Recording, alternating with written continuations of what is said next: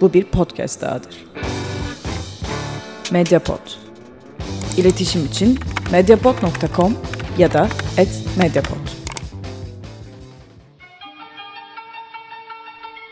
Boş Adam işine hoş geldiniz. Koronadan sebep götlerin tepsiye döndüğü, ben programa ara verdiğimden beri bir bokum bile iyiye gitmediği ve 2020 model yetmez ama evetçilerimizin Ali Babacan'dan medet umduğu şu günlerde futbol konuşacağım. Çünkü ses tellerim kaşınıyor.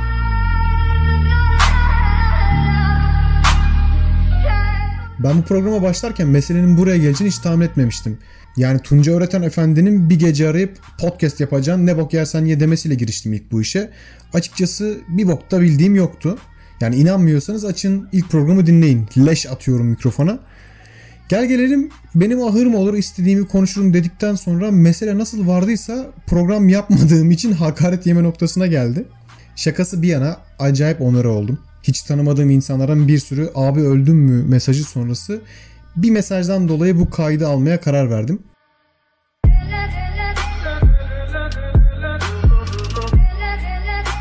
Ortak arkadaşım bile olmayan bir ablamız tırnak içinde diyeyim futboldan anlamam hiç de sevmem ama sizin programı ve özel dosyaları çok seviyordum devam etmeyecek misiniz deyince gaza geldim.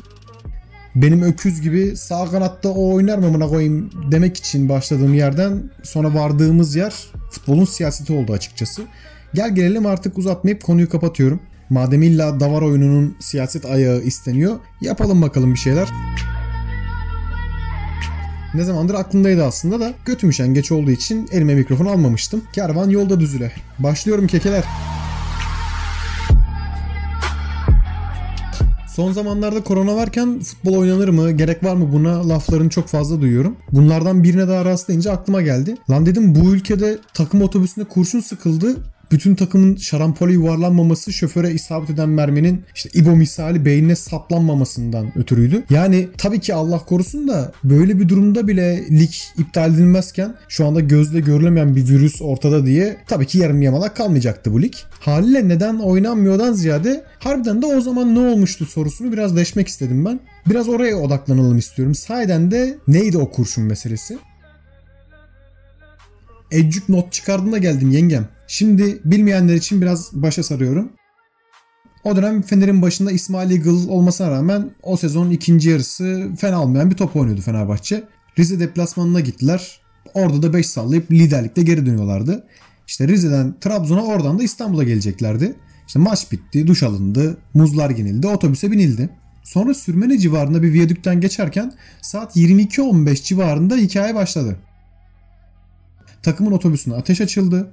Şoför mahallindeki camdan giren mermi aracın sürücüsü Allah'ın arslanı Ufuk Kıran abimize isabet etti. Sahiden de nasıl olduysa olayın şokuna girilmeden ve araç hakimiyetini kaybetmeden araç durduruldu bir mucizevi bir şekilde.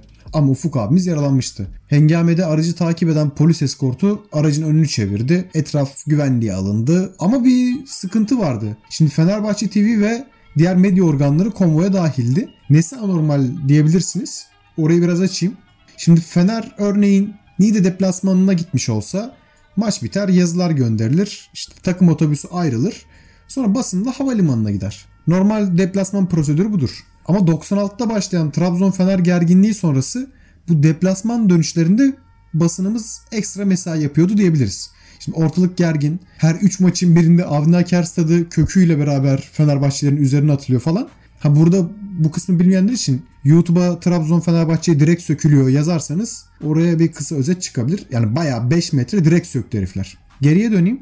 Ortalık bu kadar gerginken saldırı sonrası daha takviye ekipler bile gelmemişken canlı yayınlara delik otobüs camı görüntüleri düşmeye başlamıştı. Yani her iki kişiden biri bunu yaşamıştır. Böyle arabayla gidersin yoldan bir tane mıcır seker cama isabet eder ve cam aynı cep telefonlarına benzer bir şekilde çatırdar. Ama burada delik var. E, otobüs 200 basmadığına göre mıcır geldi deldi demek kimsenin aklına gelmezdi. Yani Trabzon İl Emniyet Müdürü ve valisi hariç. Şimdi burada es verip içimdekinde biraz dökmek istiyorum. Yani tek tek sayalım isterseniz. O gün Samast, Yasin Hayal, Rahip Santora, işte Portekizli turist olayı, Tayyad'ın eylemi, hakeme saldırı olayı, soyunma odasının alıkonulma yani daha bir sürü şey sayılabilir. Her olaydan sonra da dillerde hep aynı terane oluyordu. Bu olan şey şehre mal edilemez. Yok ya. Nere mal edeceğiz peki? Bal gibi edilir efendim. Trabzon'da, Trabzonsporlar da birazdan buraya koyacağım ses kaydındaki gibidirler. Tam tersine. Hiçbir olay hiçbir çoğulluğa mal edilemez ama Trabzon'da olan her şey tüm Trabzonlulara mal edilebilir. Nedense olay olduğunda şaşırılmayan iki tane memleketimiz var ülkede. Biri Trabzon, ikincisi Adana. Bu iki şehir haricinde mesela Erzincan'dan, Uşak'tan, Tekirdağ'dan 40 yılda bir haber çıkıyor. Ama buradan maşallah her gün bir havadis çıkabiliyor. Az önce bahsettiğim ses kaydı da şu. Aha burayı eleştiriyorum şimdi.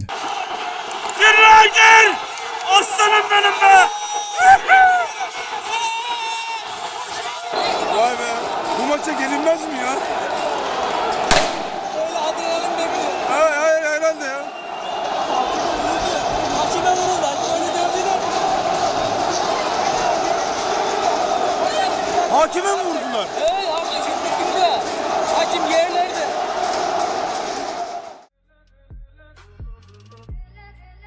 Bu kayıttaki eleman 4-0'lık Fener maçının sonunda hakeme yapılan saldırıdan sonra bu lafları ediyor. Yani ortada bir futbol sevgisidir, haksızlığa gelememedir, vatandır, millettir o bu yok. Yani adam dövülsün, mermi sıkılsın, olay çıksın. Kim bizden değilse 7 sülalesi ölsün. Tam olarak şehrin özeti bu. Yapılanlar değil, saydıklarımı kınayanlar bu şehrin azınlığı. İç döküşüm bitmiştir. Devam ediyorum.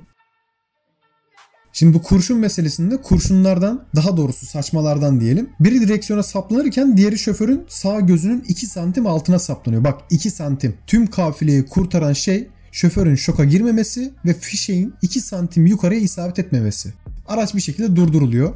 Yaralanan şoför bu esnada boğuluyorum diye bağırıyor. Çünkü yüzün arkasında başlayan iç kanamada kan boğazına doğru hareket ediyor. Sonrasında şoför apar topar polis aracıyla hastaneye kaldırıldı. Bölgeye yetkililer geldi. Olaydan 45 dakika sonra ilk açıklama valimiz Abdil Celil Özden geldi. Vali Abdil Bey dedi ki ya bu galiba Daş. Bizim Mıcır sana oldu mu Daş?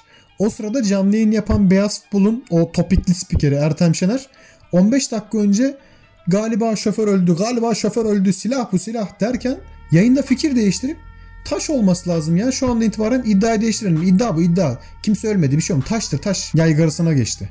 Saldırının üzerinden bir saat geçti ama hala en kuvvetli iddia Daş'tı. Sonra emniyet müdürünün de Daş'tan şüphelendiği açıklaması geldi. Fenerbahçeli yöneticiler ise bu sırada yayınlara bağlanıp silah sesi duyulduğunu ve saldırının silahla yapıldığını sıkça tekrarlıyorlardı.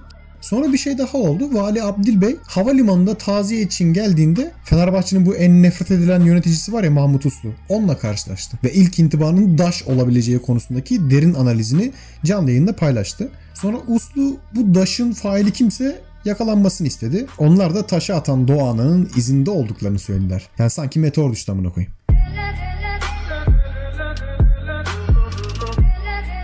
Saldırı sonrasındaki ilk 3 saat boyunca camdaki delik taşlandı. Gece yarısı bir civarında yani olaydan 3 saat sonra ilk kez yetkili bir ağızdan şoföre isabet eden şeyin tüfek saçması olduğu açıklandı. Bu süre önemli. Niye önemli? Şundan önemli. Şimdi Mahmut Uslu daha önce de Karadeniz deplasmanlarına geldiklerinde zorluklar yaşadıklarını, araçların farklı yollardan gittiğini ama ilk kez bu kadar az ekibin kendilerini koruduğunu söyledi. Bunu yıllar sonra Ahmet Ercanlar'ın sansürsüz futbol programına konuşan takımın o dönemki güvenlik şefi Serdal Kılıç da yenilecekti. Özellikle bu tuhaflığın altını çizdi ama o dönemki vali bunu kabul etmemişti. Her şeyin normal olduğunu söylemişti.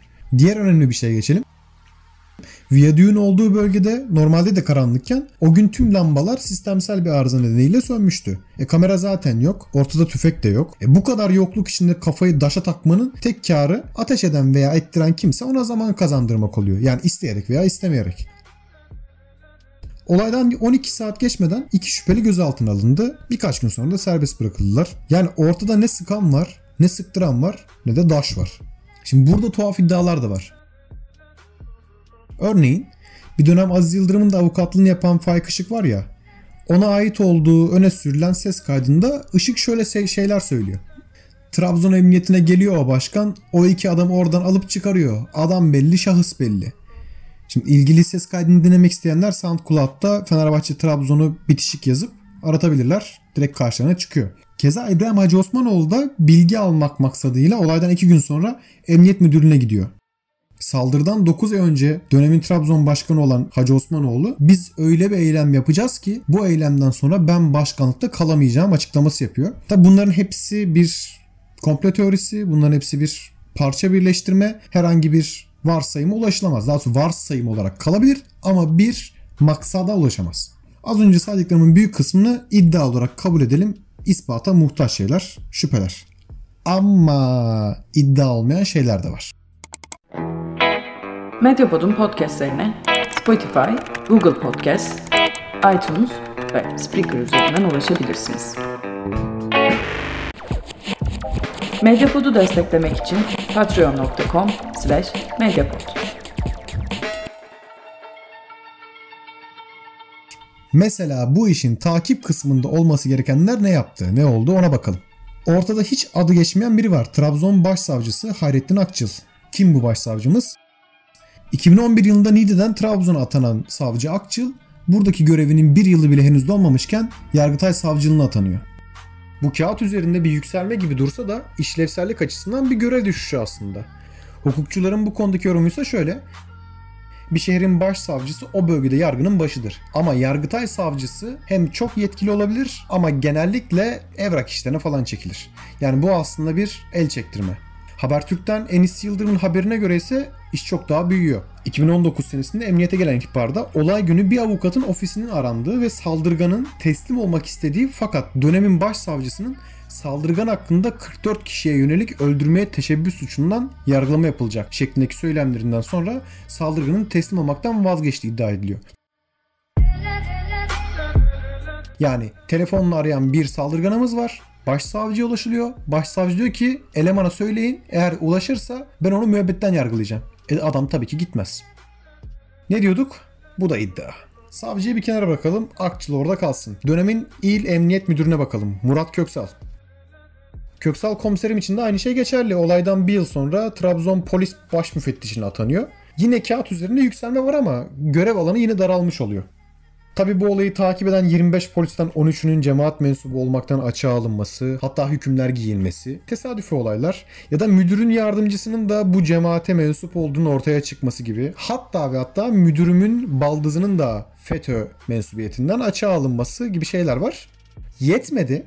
15 Temmuz gecesi emniyetin silah deposunun anahtarlarını sakladığı iddia edilen Nurettin Ç isimli güvenlik görevlisinin ise otobüse saldırının olduğu gece olayın 50 metre uzanda nöbetçi olduğu ortaya çıkıyor. Aynı gece nöbetçi olan komiser, emniyet müdürleri, dosyaya bakan savcı ve hakim de FETÖ şüphelisi olması da cabası. Peki vali? Vali de bu meselelerde yoktur herhalde yani değil mi? Yo var. Vali Abdülcelil Öz görev yaptığı 3 senenin sonunda yani olaydan sonraki 1 yıl içerisinde merkez valinin atanıyor. Yine atama yine işlevsizleştirme. Merkez valiliği şudur. Şehri olmayan uygun şehir çıkınca atanabilecek vali. So işlevsiz. Masanın dördüncü ayağında bulunan İl Jandarma Komutanı Turgay Aras'sa olaydan sonra kariyeri yukarı ivmelenen tek kişi. Tu generalle yükseliyor komutanım. Şimdi sonuca gelirsek ben devlet değilim. Haliyle kovalamacı oynayamam. Birini ya da birilerini de işaret edecek değilim. Ama eldeki bunca veri sonrası birkaç hususun üzerine durmak lazım. Şimdi bir, bu bir suikast girişimi. Yani araç 100-120 km hızla giderken tahmini 100 metrelik bir mesafeden av tüfeğiyle şoför mahaline peş peşe iki tane isabetli atış yapmak öyle hobi olarak silah kullanan birinin yapacağı iş değil. Hiçbir şekilde münferit bir olay olamaz. Son derece profesyonel. İkincisi vali ve emniyet müdürünün daş diye tutturması ya da gerekli adımları atmakta geç kalması faillere zaman kazandırdı. 3. Güvenlik uzmanlarının aktardığına göre bu tip vakalarda iki tane yol var. Şimdi bir, üçün biri ya süratle konu çözüme kavuşur, iki, üçün ikisi ya da üstü kapatılmak istenir. Eğer üstü bir şekilde kapatılmışsa bu olayı aydınlığa kavuşturacak tek yer devletin kendisi. Yani devletin burada doğrudan öz gücünü kullanması gerekiyor. Ancak böyle aydınlığa kavuşabilir. Çünkü üzerine çok fazla zaman geçti. 4 ve sonuncusu Türkiye'de futbolun ne zaman oynanıp oynanmayacağına futbolcular, kulüpler ya da federasyon karar vermez. Hadlerine değil. Çenem düştü be. Öptüm hepinizi. Görüşmek üzere.